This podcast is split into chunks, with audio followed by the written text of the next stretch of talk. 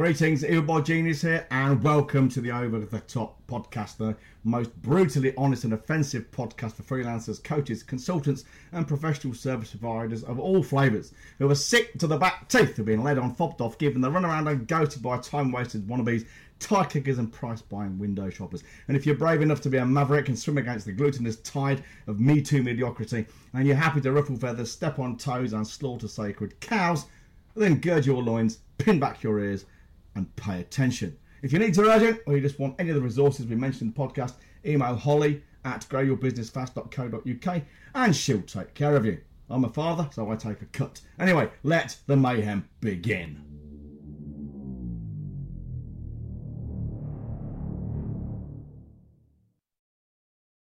Hi everyone. Welcome What back. season is this? Season three. Is it season Sons three of the technicality? or- I tell you what, by the time I got through to season, I think it was seven of Sons of Anarchy. I just wanted it to be over. Oh, I didn't finish it. It turned to a pile of shite. I thought. Yeah, I know, but again, being being an Aspie, you you've got to do that. You've got to finish these things. I tell you what, I know it looks the same at your end, but at my end, my own video, it looks like I've got a false background behind me, doesn't it? With the lighting. It- It does a little bit, yeah. but I've not. I mean, look, you know, it's, it's the real thing. it's the real deal. That is actually a pencil sharpener. These are filing cabinets. They are empty vodka bottles up there. Can you see them? So anyway, today, what we're talking about, meta thinking, aren't we? The focus of this series, because Connor's playing with his porn or something, the focus of this season of the podcast is the essential shifts we have to do as freelancers, or you have to do as freelancers. We don't have to, we've already done them. Uh, if you wanted to be your business to be different, because here's the thing: you see, most of the things we see, and we don't really have any competitors. There's one, there's one or two wannabes out there, and I'm not knocking them. They do their best. They're just not very good.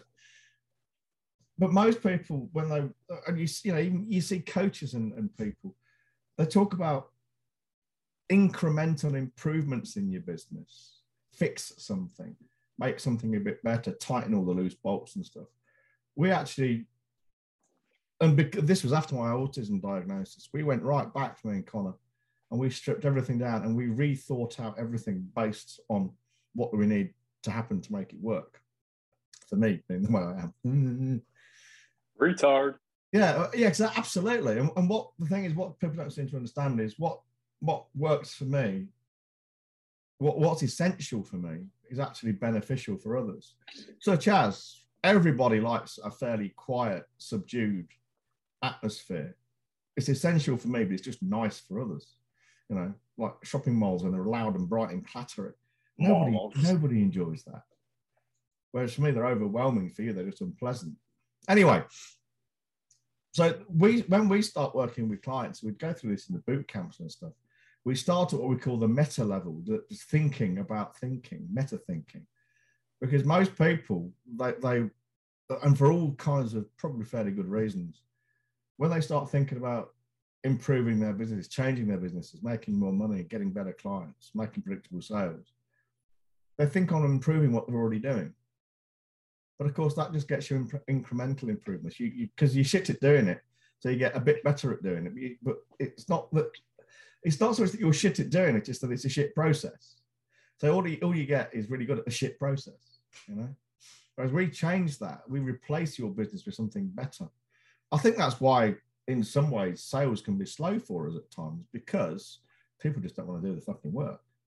So uncomfortable. But those who do it, you know, we're filling up the boot the, the boot camp in June right now. We've got people paying us 500 quid without a sales page. Yeah. We send them to a fucking uh, payment page and say, give us your money, you can't. They don't even know where it is.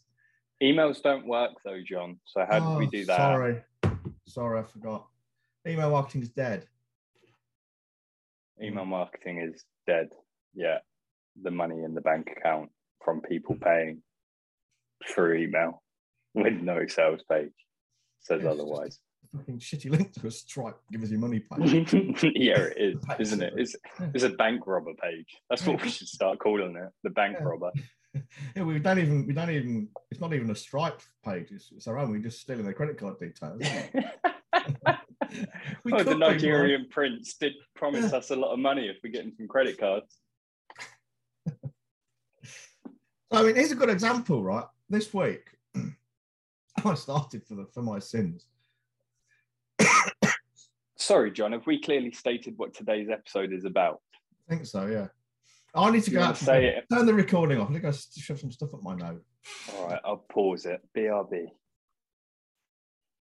So, John, please state clearly what today's episode is about, and meta then I'll thinking. ask some questions. Meta thinking. Can you define what meta thinking well, it's thinking is? about thinking, and I say that because we get certain results in our business, and those results come from our actions. There's no two ways about it. You know, can we know there's the there's the external influences, but we can't control those. We can control our actions. Yeah, so we, we perform certain actions, we get certain results, and mostly that's predictable. And most of the time, if we want to improve our results, what most of us do is focus on doing more of what we're doing. Yeah. So we just get incremental improvements or changes, or no change at all. And that's a mistake because if you think about it, the way the way we act in our business comes from the way we think about it. So our thinking drives our actions, our actions drive our results. But what drives our action? What drives our thinking? Well, our beliefs, what we assume to be true. Because that's all a belief is, an yeah. assumption something is true without evidence. Like people believe in God, that is a belief. Yeah. Yeah. Now, I don't believe the sun will rise tomorrow morning because it's risen every single day. We understand why it rises. So it's a reasonable expectation. We accept the sun will rise tomorrow morning because it, we know why it happens. It's not a belief, not really. But, it, you know, I believe, so I believe my wife is telling me the truth because I've got no reason not to. If you make, you know, if that makes sense. But belief yeah. is accepting something is true without evidence. Now that's okay, and we all have to do it at some point, I suppose, and mostly it's inconsequential. But the problem is, most of us never question our beliefs, our assumptions. A good example is, as you know, I've combined. The problem is, a 70-minute workout during the day for me probably takes the best part of two and a half hours out of that day, because you know I'll go into the house, have a pre-workout food. Well, it always takes longer than the 15 minutes I put aside to eat it, because then I have to prepare my post workout food. And I might sit at the kitchen table on my phone for a little bit and have a chat with Sarah. So that 15 minutes is probably nearer half an hour to 45 minutes. Then I'm going to be workout. And again, it's middle of the day, so people are messaging me and I, I might sit there on the phone between sets. So two minutes between sets might become three or four, maybe five. Yeah. And Then after my workout, I'll come back into the house. I'll eat my post-workout chicken probably sit on my phone again, have another chat with Sarah. So those those 70 minutes probably expand the best part of two and a half hours. That's a lot of time to take out the day. Yeah. And I've always believed, always assumed that I could never do early morning workouts, that they would probably be fatal, you know, in a very short period of time. And then Holly, my daughter, she just said she started doing them. And a couple of my friends, in fact, one of the ladies who's booked to come on the event, Joe Francis, she's always in the gym early in the morning. And it actually struck me, well, why don't I just give it a try? Why am I assuming I'm not going to be able to stand it or do it? Why do you have this belief? Yeah, why? no, driving no this reason. action. Yeah. No good reason. And to be fair, I used to do early morning workouts at Liverpool Street Station. Get when I got off the train when I was working in London, but that was about seven o'clock, which isn't really that early. Probably near a half seven. And, and I wasn't doing it with the same intensity or intent I am now. So I've never done one before. I just assumed it would be fatal, you know. So this was Tuesday. I had this realization Monday night. So Tuesday morning, I did the Jocko Willink thing. If you want to get up at five o'clock, start by getting up at five o'clock. Got up at five. I was in the gym for ten to six, and I was. It was leg day as well. So you know, it, it the worst day. The worst possible day to do it. To start an early morning workout regime on leg day. That took fucking grit and determination. I'm telling you. Mm. And I've been doing it every day this week. So, uh, well, Wednesday I had a day off. It's, it's my rest day, but I still got up at five o'clock to get momentum going. So Tuesday, Thursday, and today, Friday, three days I've got up and done my workout. And yes, it's been tough, but I'm not any weaker.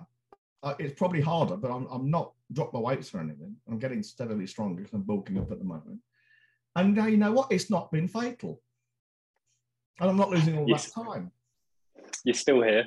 And I'm getting better results because I've got more time during the day. I'm getting more done. Because uh, uh, something else, which is probably obvious in hindsight, and if we'd have probably thought about it properly, it would have been obvious before.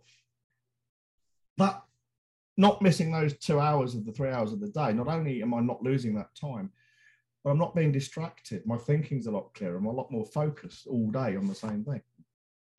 Yeah. So that's a really good example of thinking differently about working out and a changed assumption.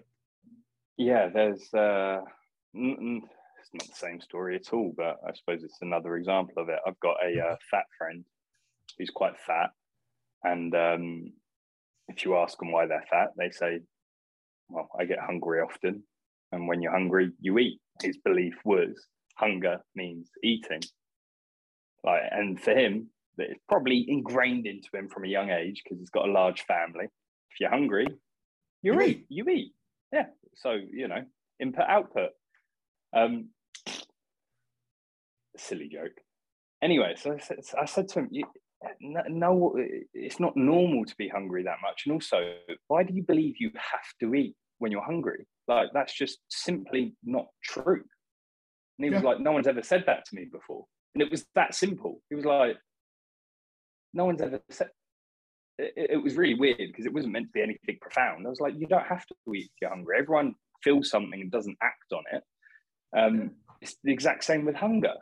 And for him, it was like a big mind blowing moment because it challenged a core belief yeah. of his.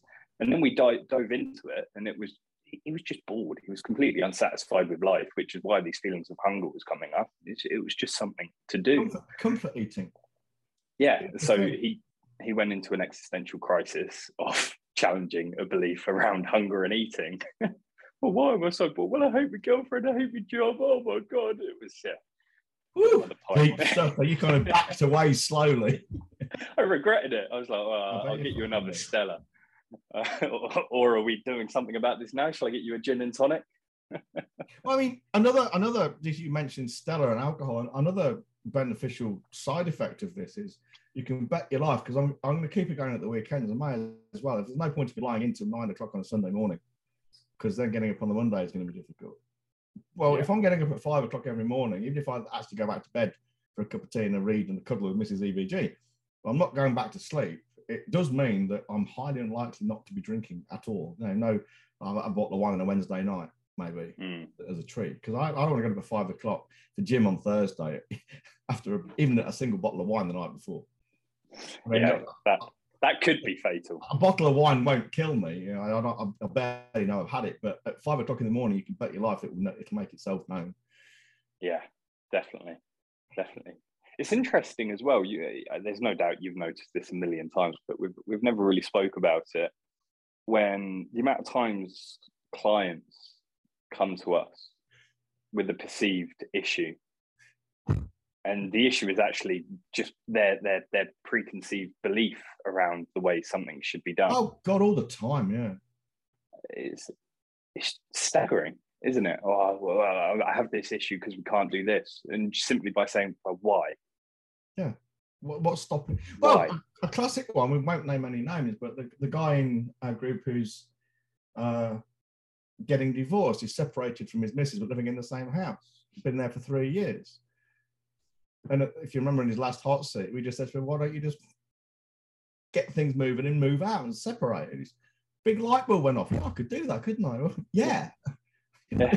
well, well, I don't understand why you haven't already. Yeah.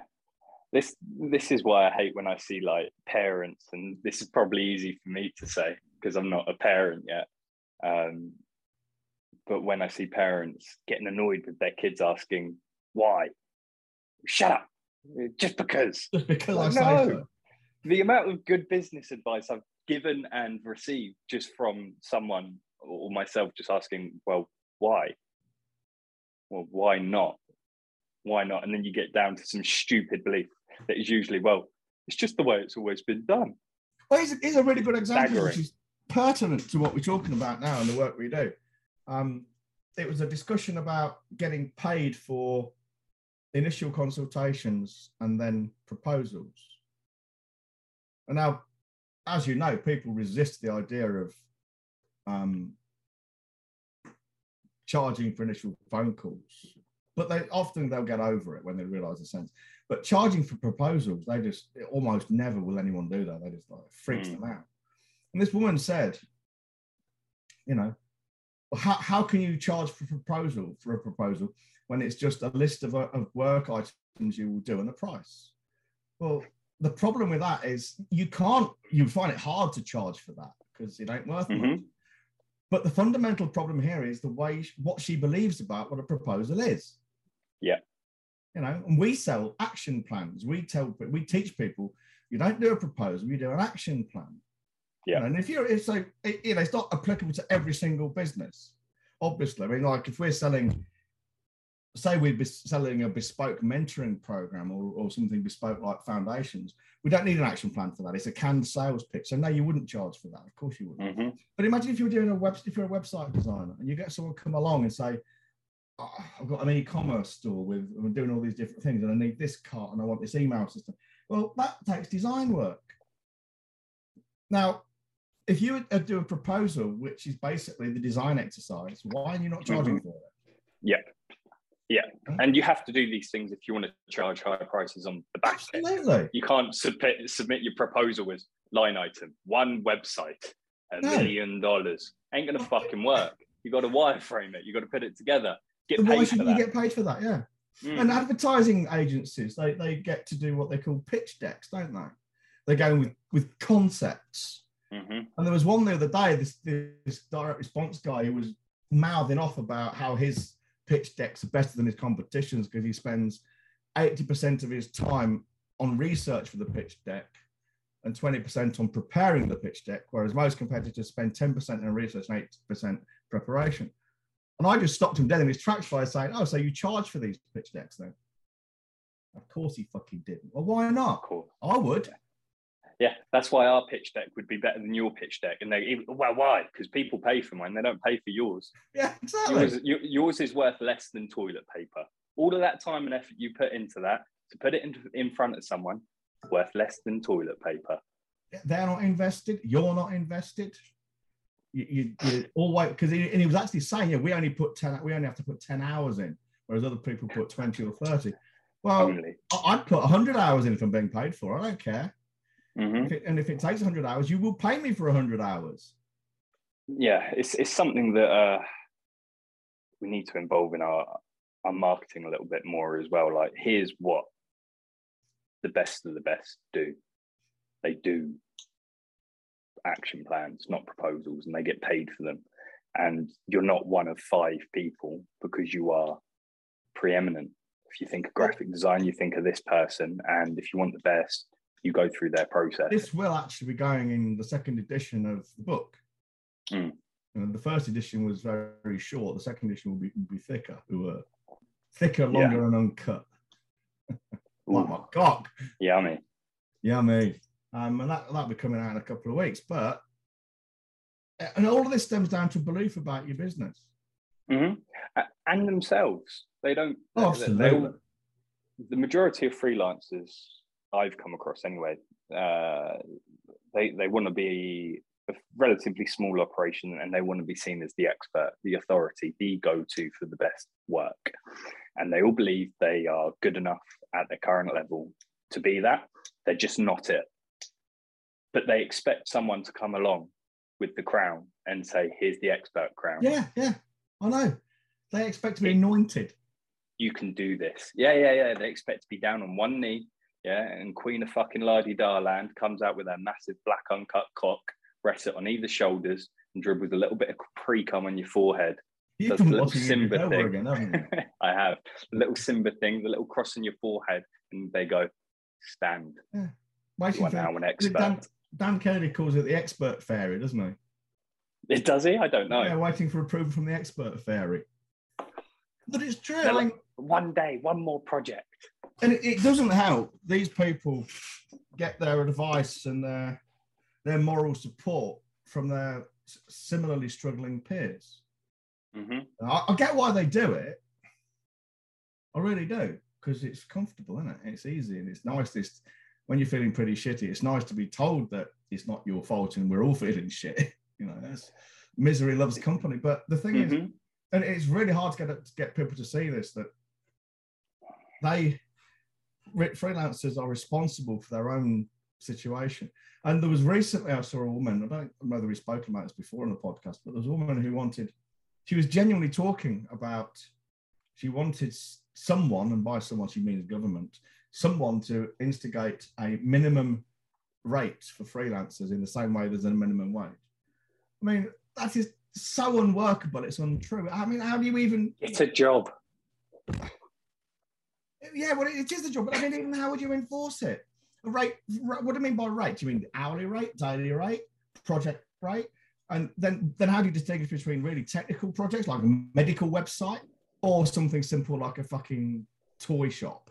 I mean, it, it makes no fucking sense. And what it is, it's, it's I, I get why these people are doing it because what they're trying to do is they want a, a difficult problem to be solved by someone else on their behalf. Yeah, they want their. I'm finding this really hard. Someone please take care of me. Well, it, mm-hmm. it, it shouldn't happen, and it, it won't. And this fucking war in the Ukraine, coming right on the back of COVID, is not going to help at all. No. I foresee some fucking dire times for freelance because the economy is tanked. What was he? What didn't you remember the other day? You mentioned inflation was what eight percent. Yeah, something like that. that. Was shocking. Yeah, uh, energy bills. Energy bills are apparently. I, I need to look into it, obviously, because I pay for fucking energy. It's just so back in the far of my mind it's like, oh. but uh, I saw something today that energy bills are gonna four to five x. Yeah, well, it's, it's that's mental. That's what's going to happen, and and there's that nothing we can do mental. about it. And even governments can only, I mean, over here in Ireland, they've actually cut excise duty. They've had a, a like late night emergency sessions of parliament because it requires an act of parliament to do it. But they've, they've done it. But that's just a fucking sticking plaster. Hmm. You know, we are, we are, oh, I don't want to be a fucking doom monger. We're heading for some really shitty times. Yeah. Really shitty times. And freelancers, they've got to have the worst of it and there's nothing for it, but that we just have to endure. You know, we go through the stoic leadership and attitude model. Mm-hmm. Now coming into, you know, we accept the situation. We now have to endure it, and we do. Yeah, there's no two ways about it. Either it's going to happen. It's fucking. I mean, it's not even started yet. Not even started. This Ukraine thing is going to drag on. Ukraine will not surrender. No, not with the size of his bollocks. I think the, the best we can hope for is that the FSB or someone in, in Russia thinks, shit, the only way we can get out of this with a country and an economy which is still intact and have a way back on the world stage to being accepted among other countries is to fucking do away with this nutcase. Mm. You know? Mm. Sorry about that. It was a bit off. The, we went off on one, but we've got yeah. rid of them. Please, can we come back and play? Because their economy is tanked already. It's only been a couple of weeks. And they're being cut out aren't they? Of like ah, everything, yeah. Google Cloud Services, uh, Apple. Um, but yeah, a, a, a lot of it. I do wonder how much you know innocent people are just suffering now. Well, they're always doing war, mate. True, true, but it's it's interesting. Everyone takes a, and correct me if I'm wrong, because I uh, honestly, John, I, I try and I have a very Small firm opinion. policy when it comes to very small pin. It's very firm policy when it comes to news that I don't look for it, and if it's important, I'll hear about it because people fucking gossip. I don't spend a lot and, of time worrying about it. I don't want to spend any time worrying. So what I what I'm saying here might be very naive, but uh, from what I see and from what I've observed, is a lot of corporate companies is all we stand with Ukraine, and then their actions are sanctioning Russia, um, such as suspending services. Uh, apparently, you can access Pornhub in Russia or, or something along those lines. I'll use that as an example. But then it's like, well, hang on a minute. Now, now, uh, now you're deciding that a Ukrainian life is worth more than a Russian life. Why? What? I don't get why you're suspending services that are used by ordinary people oh, in Russia. I, do. Don't get it because I don't get it. No, no sanctions that we can possibly level against Russia will affect the rich and powerful. Mm-hmm. So what we have to do is we have to do it indirectly by making it so unpleasant for the general population they over overturn in some way. It becomes untenable to lead these people because they won't have it anymore. Revolution, So we're pushing Russia to genocide their own population. not so much as changed. I guess really the long term effect, the long term desire will be we want the Russian people to depose their leaders. They already are, though. They don't depose their leaders at all. Putin is still there. Now imagine, imagine the imagine the there- ideal There's situation. protests and everything and every and Yeah, but they've not done it yet. It's not achieved Yeah, the aim yet. So you know the tide, the tide you can turn the screws. And don't get me Is wrong. it even understand, it- possible? it is the poor people who always suffer. I mean, they did in Iraq with the sanctions as well. Um, they do in North Korea. It- it- Yeah. But the alternative is what? I mean, if we went to war with Russia, it would turn nuclear because Putin's Yeah. to lose. I think the best Yeah. thing we can hope for is someone of the FSB or maybe a bodyguard takes the fucker out.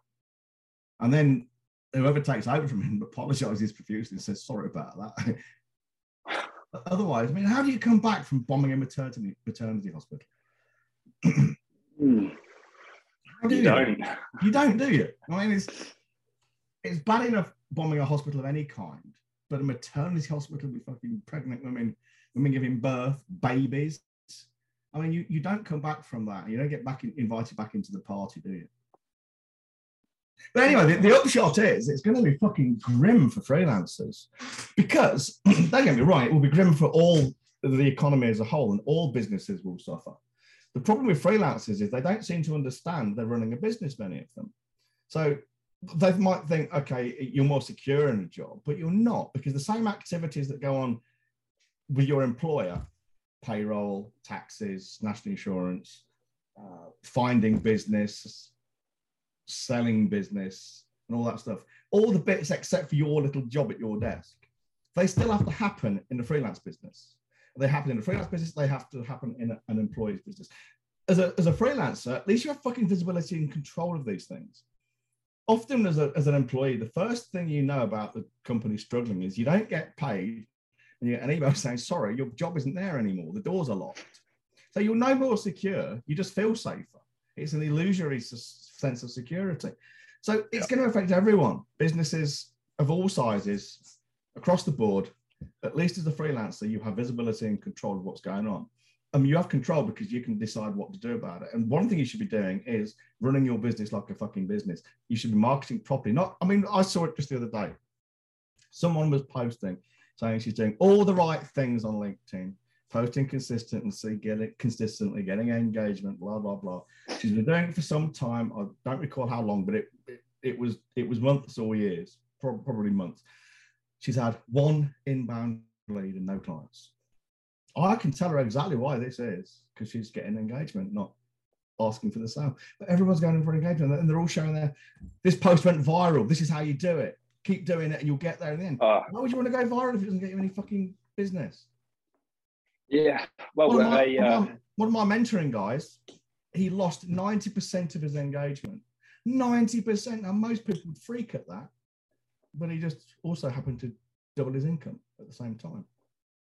I mean, there's um, there's our our mutual black friend who has zero engagement. Honestly, it, it- you go to his page, he looks like it's it's a spam account. Um, but he he he generates just from social, uh, like twenty grand a month, just from social. I reckon over the course of a month, I reckon he gets twenty five likes. So a like is essentially worth 800 quid to him. it's absurd, isn't it? The, the people do it. Of course, the- what people don't seem to understand is the people tell what, that's a great metric. Sorry. It'd be good to measure that, wouldn't it? it how- would be, how although- much although like you're talking of income. correlation, not causality. No, I know, but it'd be funny, right? You got a million likes that month, but you only made a thousand pounds. So a like you is worth X amount. LinkedIn, LinkedIn trainers and influencers, if you look at what they sell, they sell, they sell you engagement. And they get loads of engagement. So it looks like they're selling you what they're doing, but they're not. Unless you want to become an, an influencer, influencer yourself, what they're selling you is, is, is pointless. They're doing the equivalent of, of advertising how to make a million dollars from direct response advertising. And you, you pay your, your 50 quid for the book and it's a, put an advert in the paper promising to make a million dollars from a book. Mm. That's what you do. You know, that's illegal now, but that's what's that it's illegal because someone actually fucking did it. But that's what that's the equivalent of what they're doing. And unless, unless you want to get into that business of being an influencer, and I, I can't think of many things worse and, and dirtier, to be honest. Yeah. Uh, you're wasting your time getting engagement. And not only is it a waste of time, it's actually counterproductive.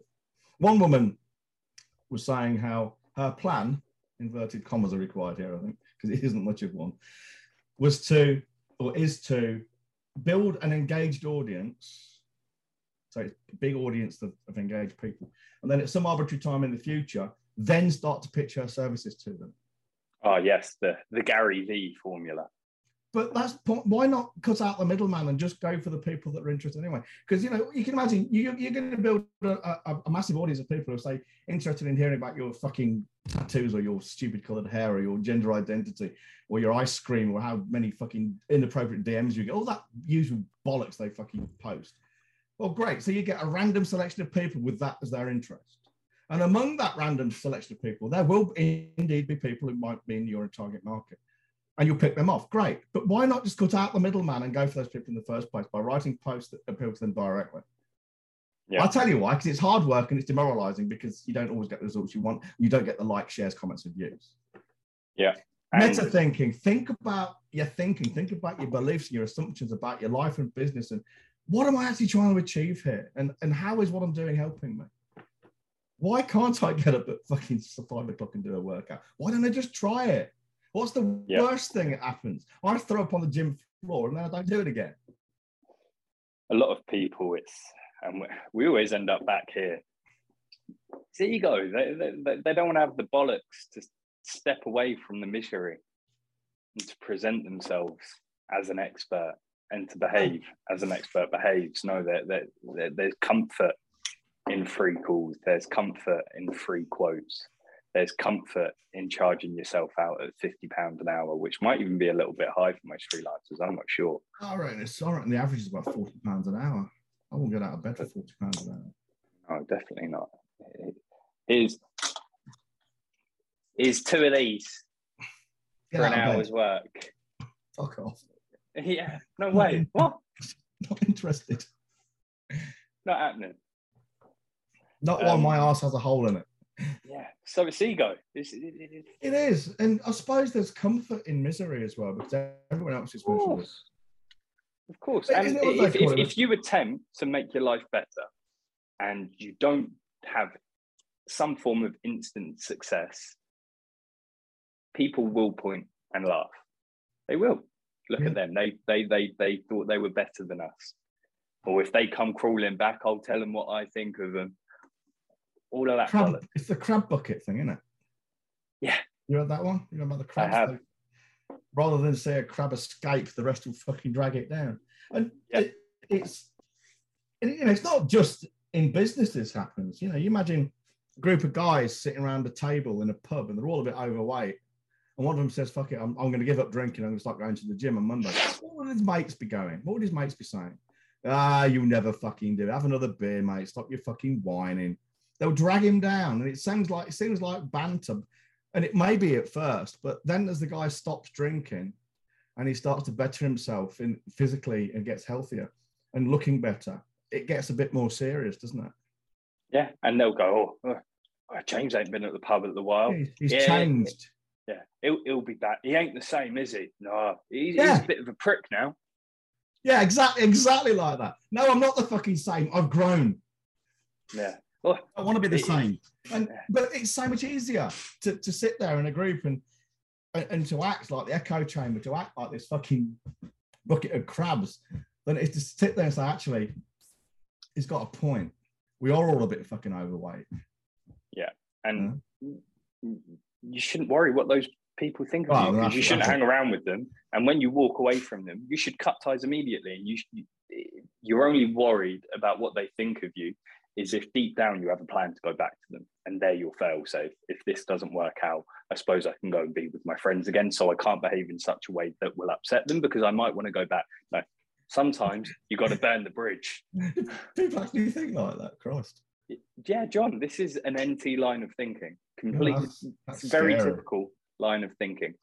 I, I know people that meet with people that they don't like, that pretend to like, and still meet up with them in hopes that one day the person that they don't like might become someone that they like again, and therefore they wouldn't have burnt the bridge. Well, I suppose human beings do have this tendency to try and cling on to what we've got. hmm Well, Familiarity, is- isn't it? We know this in sales. It's a, you know it's a fundamental in copywriting, and that's why we have scarcity and stuff because you don't want to lose the opportunity of having something. Yeah. Anyway, that's the first thing. Meta thinking. Think about the fundamental assumptions in your business and your life because what you believe about your life and business will dictate how you think about it. Because the moment Yeah. you believe, actually, maybe I can get up in the morning and do a workout. Mhm. And then you start thinking, well, okay, how, how does that work? How does that look like? What does it look like? What time do I need to get up to get into the gym for 10 to 6 to finish for 10 past 7 so I can then have, a, have a, my post workout and a shower before I walk the dogs at 10 to 8 with Sarah. Then you start thinking of how do I do this? Because let's assume it's true. And then once you start thinking about it, then you can take different actions. And then, of course, you get different results, probably. But it all starts with you thinking about what's possible assumptions, beliefs. I believe, in my opinion, especially for the NTs out there, the hardest part is going to be recognizing what beliefs you have. Because all of this, it happens on autopilot. It- Yeah. It's completely unconscious, isn't it? Absolutely. It's habit, it's routine. Yeah, you don't question it because you know it's true. exactly it doesn't ever come to uh, y- you're conscious it doesn't come to the, the front of your brain to think about because it, it just happens it always has done it's worked It's- like this it's this is well. You know, it's, oh yeah we, the- we never. all stand up straight they're, they're, they're solid you know we, we don't challenge that so anytime that you do have a belief you've got to ask yourself you know why do i believe this Mu- much how john you had that moment of oh Yeah. god well, Here- here's on a minute, another- why can't i Here's, a, here's another thing as well, a rule of thumb for everybody listening to this. When you start to question people's beliefs, and I don't just mean their religious beliefs either. I mean, when you start to question people's deep-seated beliefs about business, about life and things, you you can tell often when you've when you've really hit a hit a nerve because they get angry and defensive. And I know the, the people, and just you know, when I talk about charging for upfront upfront for calls, people do get angry about it. They say it's unethical. At least I'm true to myself if I don't charge. What does that even mean? You know, but you know, when they start doing that, they feel uncomfortable because they know that belief is just a belief. And they will defend it out of emotion and anger, like standing on a hilltop. I'm not giving up this hilltop. I'm going to keep believing it because to believe otherwise is too fucking scary. Mhm. Yeah. So you, you know that when when people start getting angry about these things, you know that you're you're onto something, and it's really worth looking at because you you can then start to think, well, where do I get angry about my own beliefs? Yeah. And is it because I actually know that it's an unsafe assumption to to be making? Why am I so angry about people questioning something I believe? Why do I care what they think? Is it because actually I'm questioning it myself but don't want to? You know, daren't. Anyway, span it really, I suppose. It is. I suppose the one thing I'd say, lastly on this matter, is uh, start documenting your beliefs. Well, you find belief. journaling very useful, don't you? I, I challenge my beliefs often in this journal right here. So anytime I have a thought on something, I, I write the thought down and ask myself why. Why do I believe this to be true? Why? Or, you know, where's the evidence? And I almost go through a Socratic method of questioning with myself um, to figure out where I've been going wrong. I, you know, I found myself recently in the business, and you'll know this, being increasingly stubborn about things, just about various different areas of the business, just being stubborn. And then I caught myself one day. I was like, why? Why? Well, why can't we change this? And I sat down. So I know you noticed it. Uh, And it- for me, it made perfect sense. But I put it. The only re- thing that got me to stop is I caught myself one day being a stubborn little cunt, and I wrote down in my journal why am I being so stubborn about X and Y, and I went through it with myself. And then, then I come back and went, yeah, fair enough, John. I don't give a fuck anymore. We can do what we like. without, without getting into any detail for the listeners, Connor and I have got this relationship where Connor will resist doing things and get stubborn, and I just ignore him and do them anyway. And then, then Connor would change his mind usually. And it's we don't we have I don't think we've ever fallen out or argued, have we? No. We have differences of opinion, but because we're both grown ups and, and such good friends and we trust each other, we can have a difference of opinion without it becoming personal or even heated. And, and in the end, we care so little. We, we don't have these hilltops to defend mm. to the death. So we often we'll just say, oh, well, fucking give it a again. If it doesn't work, we'll do it another way then. Yeah. We- Well, that's always actually, someone said to us, me, somebody said to me the other day, you and Connor are a really strange, like a really strange couple. How did you meet? And I says, well, his dad was a good friend of mine and a client, and then Connor started coming along, and we became friends, and he's like my best buddy now, and I trust him implicitly, which is true. You know, Mm. people are amazed when I tell them I don't actually have direct access to the bank account. so you're telling me the business is in this 25 year old long haired, specky eyed, spotty, arthritic twat who can't keep his office clean? Silly, yeah. Speaking of which, don't forget to pay that invoice. No, no it's, uh, it's, it's, it's, here. Let me know when you've done it so I can tell her as well. I mean, she'll know Okay. anyway, but I want to have a dialogue about it, conversation. Anyway, the Right. podcast doesn't need to hear Yeah. this. Um, so where do they go? Where are we? Well, what I would say is a couple of things.